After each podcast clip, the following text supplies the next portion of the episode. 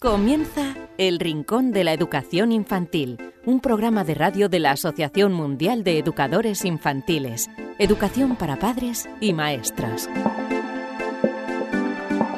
Hola a todos queridísimos amigos y seguidores del Rincón de la Educación Infantil, bienvenidos después de este parón navideño que hemos tenido a vuestro programa. Esperamos que nos hayáis echado mucho de menos. Os queremos desear a todos un feliz año que tanto Papá Noel como los Reyes Magos hayan eh, traído muchísimas cosas, todas aquellas que, deseáis sobre todo. salud y el cariño de, los vuestros, que es lo que, lo que más necesitamos. Comenzamos este nuevo año, este nuevo programa, el 173 del Rincón de la Educación Infantil, y lo que vamos a hacer es em, hablar de la metodología de trabajo y su forma de ver las cosas eh, de alguien que está nominado a los, premios, eh, Educabanca. En un momento eh, charlaremos con él. Y también tendremos a la psicóloga Elvira Sánchez, que nos acerca como todas las semanas estudios. Y hoy nos habla ya a todo lo pasado, acabamos de dejar las navidades, de estudios de esa resaca navideña, de lo, lo que se valoran los juguetes por parte de los pequeños. Ya sabéis que nos podéis contactar Podéis hacerlo a través del formulario que tenemos en la página web o también em, a través de un email que es rinconinfantil.org. ¿Y cómo nos podéis escuchar? A través de Radio Sapiens, a través del canal de YouTube de la Asociación Mundial de Educadores Infantiles y a través también de nuestros podcasts en iVoox, en iTunes, en Spreaker y en Spotify. Sin más, comenzamos este programa tras el parón navideño. Recibe un fuerte abrazo de su humilde servidor que os habla, David Benito. Y enseguida estamos hablando con ese maestro que está nominado a los premios Educavaca.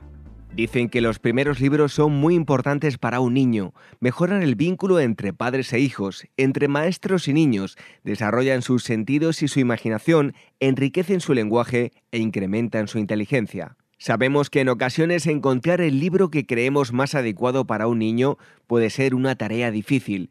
Por eso queremos facilitaros un poco las cosas con el proyecto 0 a 3 años de la editorial Bruño para que los más pequeños empiecen a poner nombre a todo aquello que les rodea y se diviertan aprendiendo. Unos cuentos llenos de magia y ternura con los que conocer el mundo. Un niño que crece rodeado de libros tendrá más posibilidades de amar la lectura y ser un gran lector. ¿Y si empezamos hoy a crear su primera biblioteca? Libros emocionales, libros para que el niño desarrolle su inteligencia emocional a través del descubrimiento de las distintas emociones, alegría, miedo, tristeza, etc.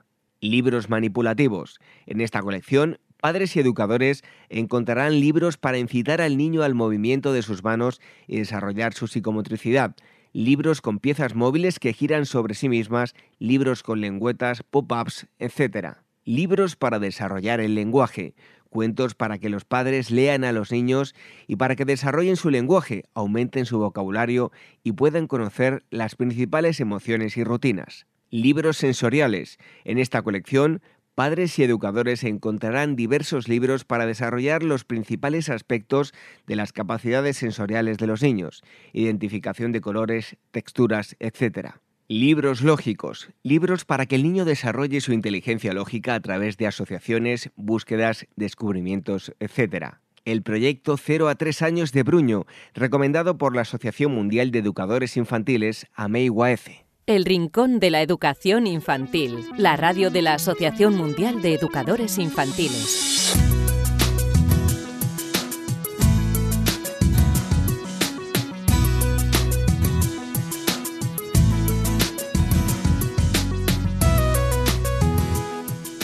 Y como ya hemos dicho durante la presentación después de las vacaciones navideñas, retomamos el, Rincón de la Educación Infantil y lo hacemos hoy con eh, alguien llamado eh, José Durán eh, Cordero. Nos vamos a ir hasta Badajoz. Él es maestro de infantil del Colegio Sagrada Familia de, Badajoz como decía antes, y además es alguien que está nominado a los premios Educabanca. Ya hemos hablado aquí con, varios de ellos.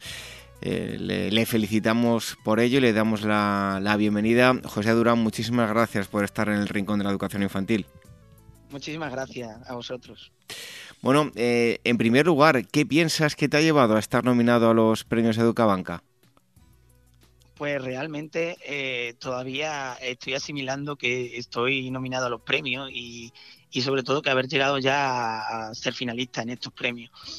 Eh, supongo que cuando estás nominado a un, a un premio se debe a tu trabajo que realizas, pero concretamente en estos premios es una nominación que han hecho la familia de los niños con los que trabaja.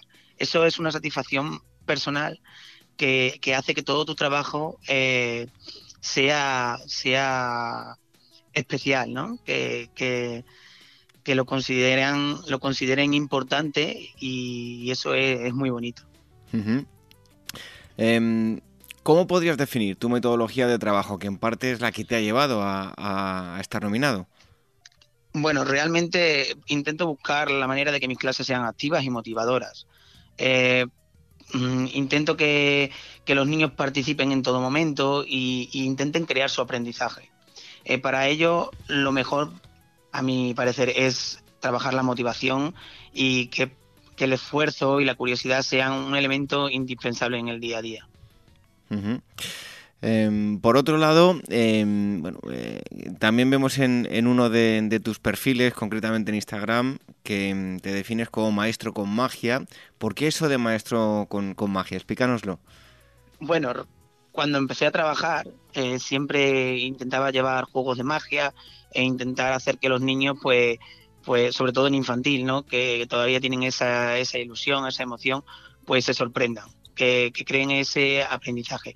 Pero la frase va más allá de, la magia, es, es esa idea de que los profesores, que hay profesores que tienen eh, habilidades naturales, eh, que saben ganarse a los niños, ya sea con magia o con otro o con otra herramienta. Indicamos que sería como hablar de vocación. Bueno, eh, eres un docente que está muy relacionado con las nuevas tecnologías, eres experto en eh, Microsoft, relacionado con, la educación. ¿Qué nos puedes contar acerca de, esto? Bueno, Microsoft tiene una comunidad educativa en la que te puedes formar eh, relacionado con herramientas tecnológicas que te ayudan a hacer tus clases más motivadoras y eficaces. Pero mm, además de ello, que es importante, es una comunidad de docentes que están comprometidos por mejorar la educación. A raíz de esa comunidad he conocido a gente que me ha aportado eh, herramientas o ideas eh, que son maravillosas. Y eso, tener una comunidad en la que la gente que está está comprometida con, mejorar la educación es muy importante. Em, bueno, hay otros muchos docentes, aquí hemos hablado largo y tendido, ¿no? Que, consideran pues que mm, los niños de, hoy en día están muy expuestos em, a pantallas, a dispositivos, están tienen una relación muy directa y demasiado con lo tecnológico, ¿no? ¿Qué piensas sobre ello? Es cierto que cada día se usan más pantallas y dispositivos en el día a día.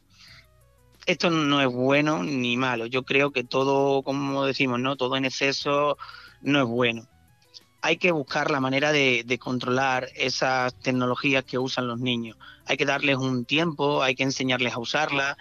Es decir, yo creo que toda herramienta que usemos para el aprendizaje es bueno. Lo que pasa es que hay que saber usarlo. Y los maestros debemos formarnos para eh, saber qué herramientas usar en cada momento. Em, también he visto que trabajas en el aula con cortos educativos, ¿no? Eh, ¿Qué tipo de cortos eh, son eh, bueno, y qué crees que les aportan a, los alumnos? Y bueno, para todos aquellos que no los conozcan, dinos de dónde lo pueden encontrar. Bueno, en Internet se pueden encontrar muchos cortos educativos porque ahora mismo hay un montón y cada uno de ellos trabajan diferentes cosas. Podemos trabajar desde valores a emociones o, trabajar cosas como, como el bullying, que está muy ahora en, habla. Y, bueno, eh, ¿qué nos aporta a los niños? Bueno, pues son vídeos cortos y muchas veces eh, ponerle cosas mm, que duren mucho, pues pierden la atención. Algo muy importante hoy día, que es conseguir que la atención de los niños se mantenga. Pues buscar estos elementos que son, son, son vídeos cortitos eh, en los que pueden ver ciertos temas que quieras trabajar eso me parece algo, algo muy bueno a la hora de trabajar con ellos. Em, ¿Y qué recursos consideras eh, que hoy en día eh, son imprescindibles para ti en el aula? Y además te introduzco el tema de la, que no te he preguntado nada, de la robótica, que también está muy presente en, tu día a día, ¿no? Sí, realmente yo ahora mismo, para mí la, robótica es uno de los elementos que uso en mis aulas, porque creo que, que, bueno, que es fundamental. Además de ayudarnos a aprender lo que día a día hacemos, también nos aporta nos aporta eh, aprender habilidades básicas eh, que necesitamos para otros aprendizajes, como puede ser el razonamiento lógico o la lateralidad, eh, que son esenciales como prerequisitos para, el, para aprender la lectoescritura. Y luego también uso mucho la gamificación, que es otro elemento que considero bueno, el año pasado hice un proyecto sobre esto y lo he llevado a cabo y creo que ha sido maravilloso, que espero poder repetirlo porque te aporta eso, el conseguir motivar a los niños y que ellos, ellos aprendan a, esforzarse por aprender, que vayan al aula felices, que, quieran ir y aprender de esa manera, de otra manera diferente. Le hemos preguntado también a otros eh, maestros que en años anteriores han sido nominados al premio que tú estás eh, nominado y, bueno, queremos tener también tu, opinión, ¿no? ¿Cómo es para ti, cómo sería tanto el profesor ideal como la, escuela o el colegio ideal? Es una pregunta complicada. Yo creo, sinceramente, que, que un buen docente tiene que amar su trabajo, tiene que ir feliz al aula, tiene que transmitir esa felicidad y tiene que conseguir que sus alumnos vayan felices al aula. Si tú consigues eso, mm, ya has ganado el 80% de mm, ya has ganado el 80% de todo.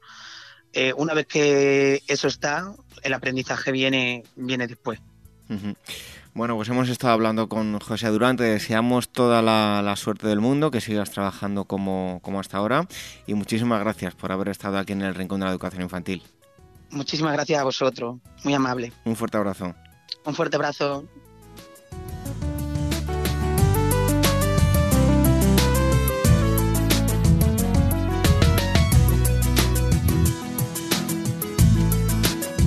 El Rincón de la Educación Infantil, la radio de la Asociación Mundial de Educadores Infantiles.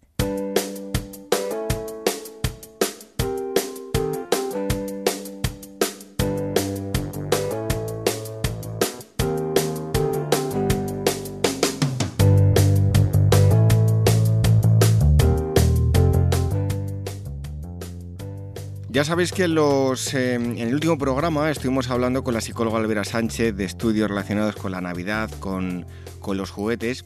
Y hoy mm, vamos a hacerlo pues eh, también a toro pasado, pero también de cara al futuro, para eh, intentar o dar las claves para que bueno, pues no caigamos en el consumismo.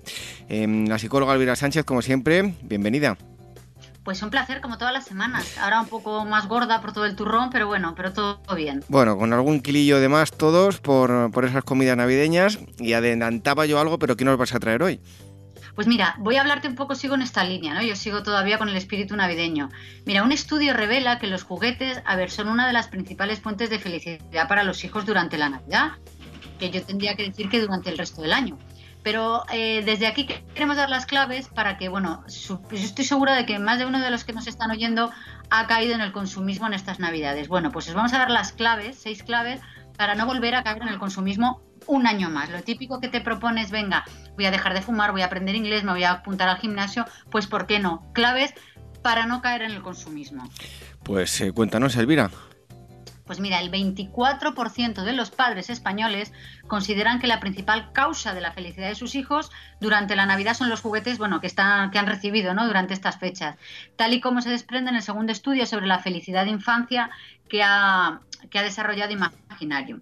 Bueno, como te decía, esta elección es la segunda causa señalada como el origen de la felicidad de los niños en estas fechas que hemos vivido navideñas, por delante de otras opciones como cómo hacer planes en familia o el hecho de simplemente el hecho de tener vacaciones en esta época del año. Y además, según los encuestados, las tres principales causas de la felicidad de los niños son sentirse queridos y valorados, algo que es bueno muy importante, pasar tiempo con sus padres, que la semana que viene, bueno, eh, antes de, de irnos de vacaciones ya hablábamos de que la quinta regla que añadíamos nosotros era pasar tiempo con los hijos y explorar el mundo, pero a través del juego real, lo que es experiencias eh, que, vive el niño por sí mismo. Bueno, pues por ello, tanto la Navidad como el resto del año es el momento, mm, siempre como decimos, ¿no? El momento idóneo para dedicar tiempo al juego real y para jugar bien. Pues sí, eh, sí, sí. Por tanto, el mejor regalo eh, que podemos hacer y bueno, también el mejor remedio contra el consumismo son los padres, ya que bueno, realmente más que los padres, el tiempo que disponen los padres para jugar, con el tiempo de calidad que disponen los padres para pasar tiempo con sus hijos y jugar con sus hijos. Y de este, y de este estudio se han elaborado además seis claves que tenemos que transmitir a los niños eh, para que tengan la ilusión por los regalos y fomentar lo que lo que vamos lo que los psicólogos llamamos el consumo consciente. Pues Elvira, cuéntanos las claves para que los niños em, no vuelvan a caer, podemos decir, en el consumismo navideño. Pues mira, te explico. La primera, a menos edad, menos juguetes. Es decir, esta regla de oro establece que cuanto, a ver, cuanto más pequeño es el niño, menos juguetes de golpe puede digerir, ¿no? Hablábamos de empacho, pues sí. Así que lo idóneo es regalar pocos y repartidos en, bueno, pues, pues en, varias casas e incluso es recomendable incluso repartir la entrega en varios días. A ver, aquí eh, yo lo pensé, madre mía, si yo al pequeño le digo que los reyes han venido el 24, el 28, el 31 y el 6, sus hermanas van a decir, no entiendo cómo funciona. Bueno, no se trata de eso. Pueden haber venido el 25, bueno, el 24 por la noche, o sea, aparecer el 25, pero se los hemos ido sacando poco a poco. O sea, eso que quede claro sobre todo para los mayores. Bien. Por ello, eh, la primera etapa es, a ver, es mejor recurrir a pocos juguetes, pero que fomenten sus primeras habilidades, bueno, motrices y sensitivas.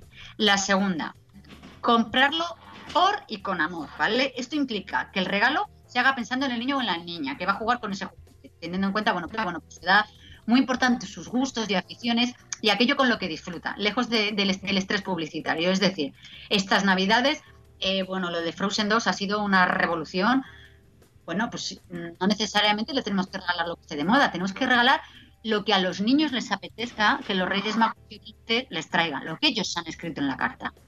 Luego, juguetes que, que fomenten eh, la creatividad y el entretenimiento. Vamos a ver la principal función de un juguete es estimular las ganas de jugar, es decir, de imaginar, de crear, de descubrir, de soñar, de ilusionarse, es decir, sensaciones que se sienten y que se experimentan a través del juego real. Por ello es importante que los regalos, a, ver, a los que los niños cubran, ¿no? Esa parte de lo imprescindible para su crecimiento con los juguetes, eh, pues que sean los que estimulen, como te digo, la imaginación y que también fomenten las capacidades artísticas. O sea, no es el juguete en sí, es lo que hace el niño con el juguete. Esto es muy importante. Y luego la cuarta, juguetes que favorezcan el movimiento en casa y al aire libre. Pues a ver, ya sea detrás de una pelota, un, triciclo, una bicicleta o incluso siguiendo el ritmo que nos, propone un instrumento musical. Porque algo muy importante, los niños necesitan moverse y muchos de los juegos o de los juguetes lo que estimulan es que el niño esté sentado o sin moverse realizando algún tipo de actividad. Por eso es importante también eh, que los Reyes Magos de Oriente, bueno, o también, o los cumpleaños, porque los Reyes, Reyes y Papá Noel vienen una vez al año, pero cumpleaños también es verdad que es una vez al año.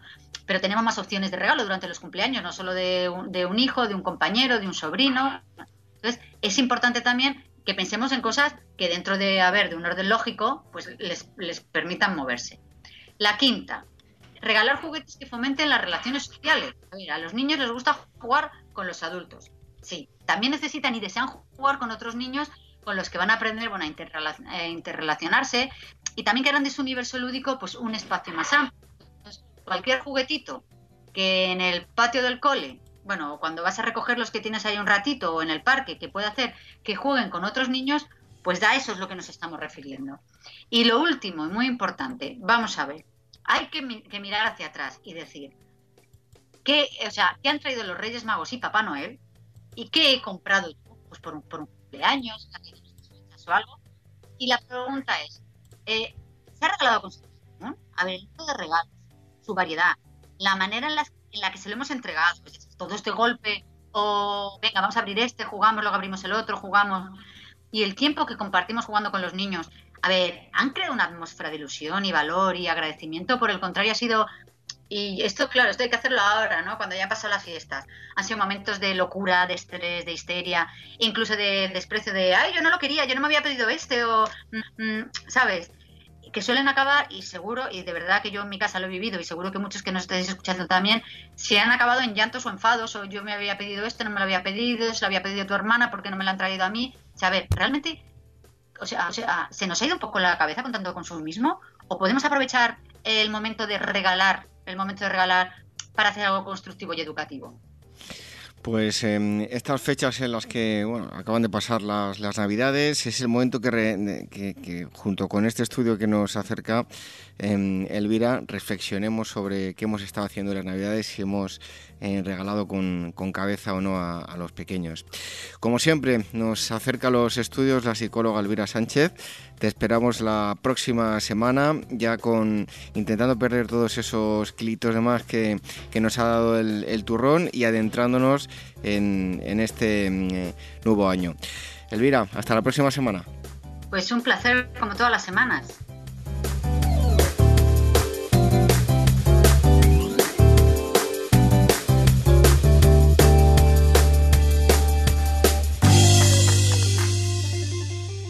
Red de docentes comprometidos con la paz. La educación sin valores solo convierte al hombre en un demonio más inteligente. Por ello, AME ha puesto en marcha este proyecto.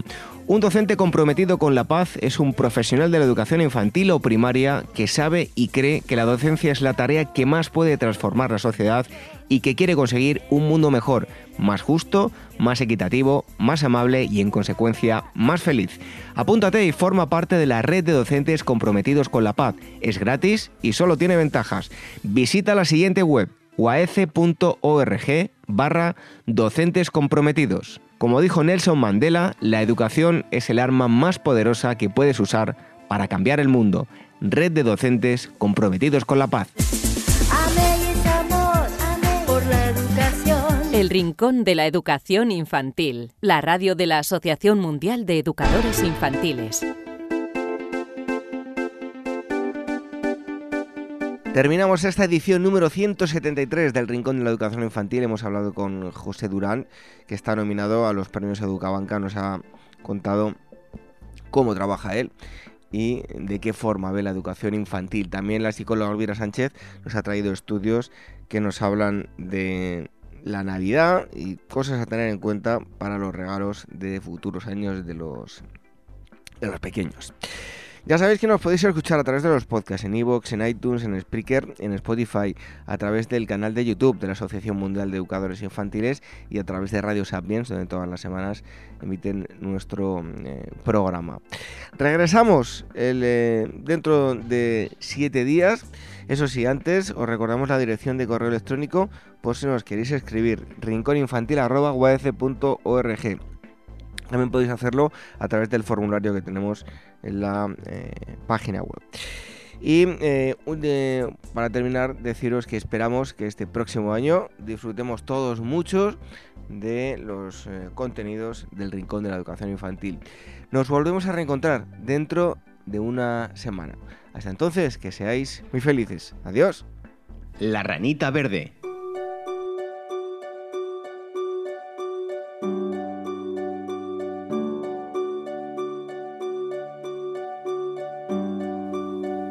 Cerca de un caserío, las suyas formaban una gran charca. En ella buscó refugio la mamá de Ranita Verde y todos sus hermanitos. Una mañana tibia y soleada salió de la charca la Ranita Verde. Su piel era tan verde que brillaba con los rayos del sol y estaba tan linda que hasta ella se encontró hermosa cuando se vio en el espejo del agua. Entonces pensó que bien merecía tener una vida alegre y despreocupada. No trabajaría más, ni siquiera para ayudar a su familia.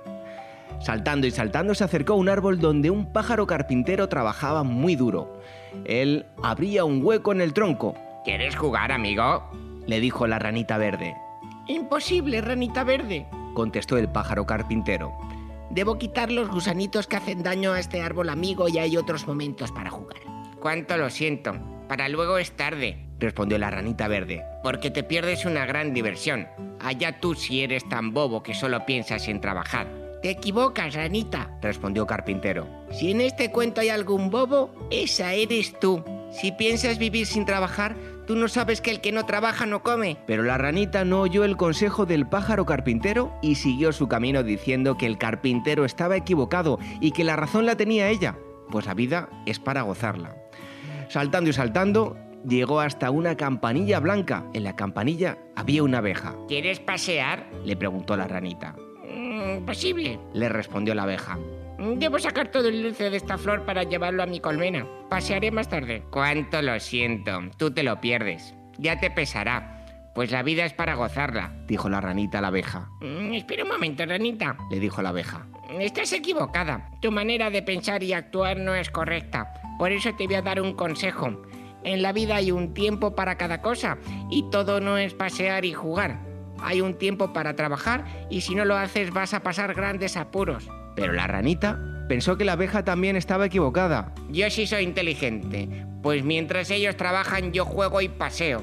Y como yo tengo la razón, pierden su tiempo pues nadie me hará cambiar de opinión. Pasaba por allí una niña que la escuchó y le preguntó. ¿Por qué dices eso, ranita verde? ¿Por qué no oyes la opinión de los demás? No siempre tiene uno la razón. Hay que tomar en cuenta el criterio y los buenos consejos de los demás. A veces uno está equivocado y debe cambiar la forma de pensar y de hacer las cosas. Ya no tengo que cambiar mi forma de pensar y hacer las cosas. Pues yo sé que yo tengo la razón. Hago solo lo que me gusta y se acabó. Contestó la ranita. Y saltando y saltando siguió su camino. No llevaba mucho tiempo saltando cuando se dio cuenta de que tenía hambre. Mucha hambre. Pero no importaba. La vida hay que gozarla. Pasó otro rato más y su estómago le pedía a gritos aunque fuera un gusanito.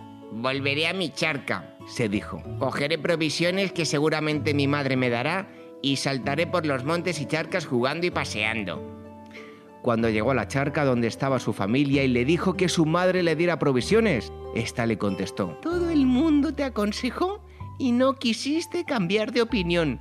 Ahora, arréglatelas como puedas y goza la vida pero sin comer, porque el que no trabaja no come. Y el pájaro carpintero, que andaba cerca, agregó, y el que no oye consejos no llega viejo.